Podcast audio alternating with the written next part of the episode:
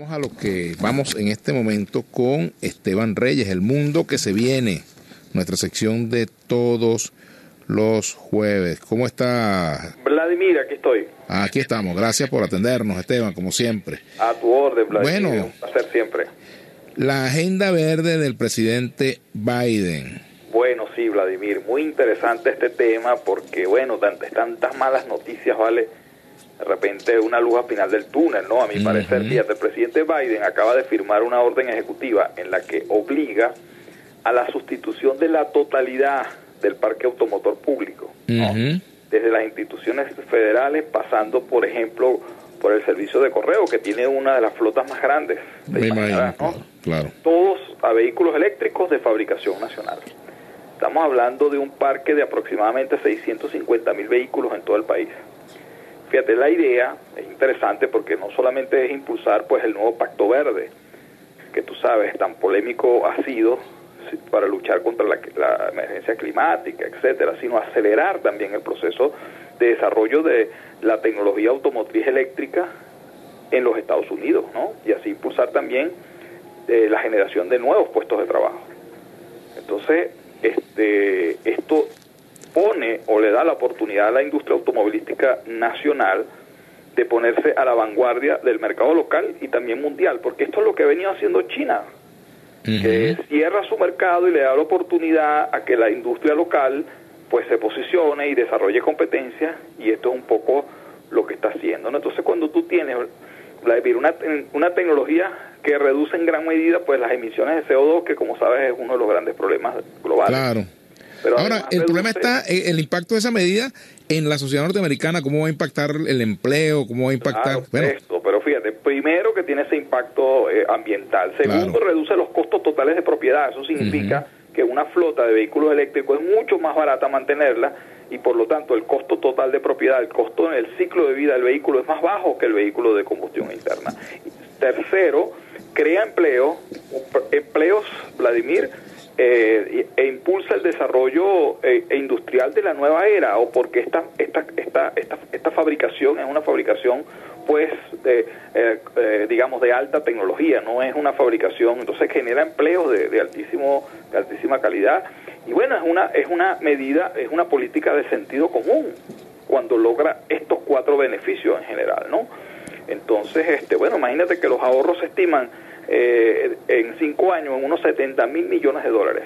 El ahorro que tendría todas estas medidas. Sin, sin meter pues el costo no de que, que, que, nunca se cuenta pues de la contaminación y todas estas cosas no bueno este esto es interesante Vladimir porque qué pasa que este con, con, con todos estos incentivos y con todas estas políticas se rompe un poquito no un acto de liderazgo que tiene cierta valentía porque rompe esta inercia de los políticos de quedarse atrapados, de no tomar decisiones, porque bueno, los lobbies tienen un poder muy grande, eh, las amenazas de que tú sabes, el comunismo, el socialismo, y patatín, patatán. Bueno, yo creo que esto es un, es un buen, buen, un buen inicio. Pero además, fíjate, Esteban, perdona que te interrumpa, además también es coherente con su anuncio de volver a asumir los compromisos internacionales en materia ambiental, ¿no? Claro, claro, claro, no, no, y esto está, esta, política no está improvisada, esta política está pensada y acordada con los grandes actores, eh, digamos, de, de, la, de la industria. De manera que es pero pero pero eh, lo interesante es esto pues un acto de liderazgo importante proactivo que cómo la sociedad norteamericana se puede oponer con tantos beneficios, generación de empleo, impulso al desarrollo nacional, reducción de los costos en general de mantenimiento de la flota y además, este, bueno, contribución al, al ambiente. Entonces eso es una, dentro de tanta mala noticia, Vladimir, que no lee en el mundo, bueno, es una lucecita pues de que, oye, desde la política se pueden impulsar los grandes cambios, ¿no? Claro, claro, claro, claro, claro. Esa, es parte de, la lectura. Ahora, fíjate, eh, ¿cómo emparejar esto con lo que pasa en, en, países como los del tercer mundo, los llamados tercer mundo, los países de África? O sea, ¿cómo hacer para que estos países, ya lo hemos conversado en otras oportunidades, puedan incorporarse a esta, a esta onda, no? Bueno, fíjate, Vladimir, primero, eh, eh, los grandes países contaminantes son Europa, la Unión Europea, Estados Unidos y, China, pues no se compara el nivel, ¿no? digamos, este, eso por un lado, ¿no? Pero, pero en segundo lugar, si esa tecnología se dispara, lo que vemos a continuación es una reducción de los costos de los vehículos y por lo tanto pues esto puede eh, digamos venir pueden pueden llegar vehículos eléctricos también a nuestras a nuestras a nuestras áreas bueno que sean vehículos competitivos que cualquiera pueda comprar y pueda competir con un vehículo normal de combustión interna no entonces eso también puede beneficiar claro estamos hablando en el mediano plazo. En lo inmediato pues genera este impacto y esta noticia buena para todos los ambientalistas y para todos los... Claro. Esto bajará los costos de los vehículos eh, a combustión, ¿no? Me imagino. Bueno, lo que pasa es que los, costos de vehículos a, combustión, Vladimir, no se pueden bajar más porque esa tecnología está en su en su máxima optimización, no se puede optimizar más. De hecho, hay un hay un caso de, de hace unos cinco años atrás de la empresa Tata que trató de producir un vehículo barato para la India de 3 mil dólares. Y bueno, no pudo, fue un fracaso tremendo porque es que, es que el nivel, eh, eh, digamos, cuando una tecnología, Vladimir, llega a su máximo nivel de optimización ya no puedes hacer nada porque es que eh, son, son, son cinco mil, seis mil piezas que tienen que encajar y funcionar perfectamente para que un vehículo de combustión interna funcione, mientras que un vehículo eléctrico funciona con la con la centésima parte. Es una proporción de por cada 50 piezas que tiene un vehículo de combustión interna, el vehículo eléctrico tiene una sola. Entonces eso eso eso es un, es un paradigma tecnológico completamente distinto. Por supuesto. Entonces el que puede reducir de costo es el vehículo eléctrico. Y es lo que está ocurriendo. Ahora, si esto se incentiva, ese, esa reducción de costo puede acelerarse. ¿Cuánto pesa en todo esto, por ejemplo, la energía solar? ¿Podríamos tener también vehículos con energía solar?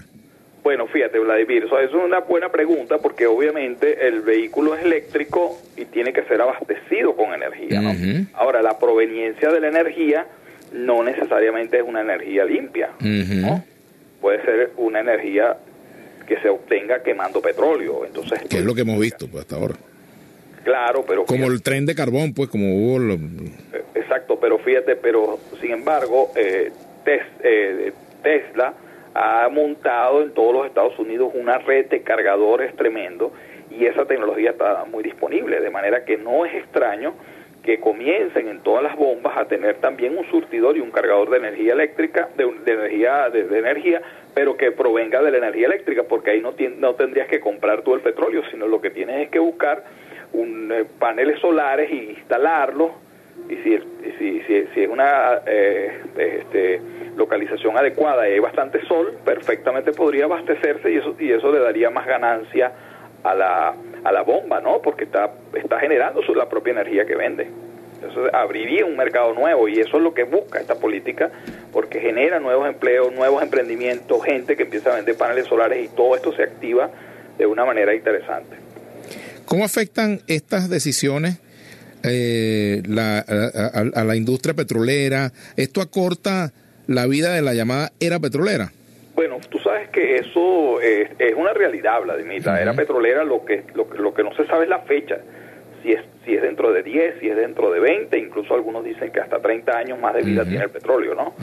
Y claro, nunca vamos a dejar de depender 100% del petróleo, pero si va a perder la preeminencia que tiene este, la energía proveniente no solo del petróleo, sino de los combustibles fósiles, ¿no? Del carbón también. Claro. Y tal vez el gas quede, quede un poco más de tiempo, pero ciertamente pues este es un golpe duro porque más o menos un tercio del, del consumo del, de petróleo se va, un poquito más, se va en transporte. Y si el transporte se electrifica en 10 años, que eso es un poco, fíjate que lo que la, la, la política dice Vladimir, que, que en, el, eh, eh, en el año 2030 el 100% de la flota debe ser eléctrica del, del gobierno federal de los Estados Unidos. Entonces, este, bueno, esto, son, estos son políticas que aceleran ese proceso, ¿no? Y, y le acortan la vida al petróleo. Y por supuesto nosotros que, bueno, no sé si decir, Vladimir, si vivimos o vivíamos del petróleo, no, no, no, no estoy claro de eso, ¿no? Bueno, es tiempo de, bueno, de cambiar, ¿no? y de empezar a buscar otras fuentes de generación de energía. Yo creo que el, la vida de, la renta petrolera, bueno, tiene un tiempo de vencimiento. Por supuesto, por supuesto, por supuesto. Ahora, nosotros aquí, a pequeña escala, en medio de nuestra realidad, ¿qué podemos hacer para ser un poquito más verde y menos petrolero? bueno, Vladimir, es que necesita, fíjate, tú Esteban Reyes. Tú necesitas, Vladimir, políticas que puedan estimular la iniciativa privada para que algunos emprendedores puedan, por ejemplo, traer, traer paneles solares y producir energía, pero necesitas un marco regulatorio para claro, Claro. Nadie va a traer una cosa para que mañana se la expropien o no pueda vender la energía. Hay que crear un marco regulatorio para que esto pueda, pueda, pueda desplegarse, una actividad emprendedora interesante que genere energías limpias a partir tanto de, sobre todo fotoeléctrica porque es más, es más barata, ¿no? las torres de, de eólica son, son, más caras, pues ya, ya, necesitan una escala mayor de inversión, pero una, una planta de energía solar es una cosa, bueno, existen hasta para que puedas instalar tú mismo en tu casa, ¿no? Y pequeños emprendimientos que puedan impulsar eso. Pero de, de, eso está ahí disponible, Vladimir. Lo que necesitas son las políticas públicas y los marcos regulatorios para que eso pueda eh, darse, ¿no? Y lamentablemente, pues, yo no siento que estamos tan cerca de eso. Ojalá que sí, y ojalá que se abra en esta reunión que, que tuvo presidente de la Asamblea Nacional con Fede Cámara. Bueno, ojalá que esto se abra y tengamos un marco regulatorio y de seguridad jurídica para que, bueno, para que las fuerzas productivas puedan producir tranquilamente. Bueno, ojalá que así sea. Bueno, Esteban, te agradezco mucho. A ti, Vladimir, un saludo. Un gran saludo, Esteban Reyes, el mundo que se viene, que ya lo tenemos aquí. ya estamos en él, en ese mundo, ya estamos en el futuro, como se diría.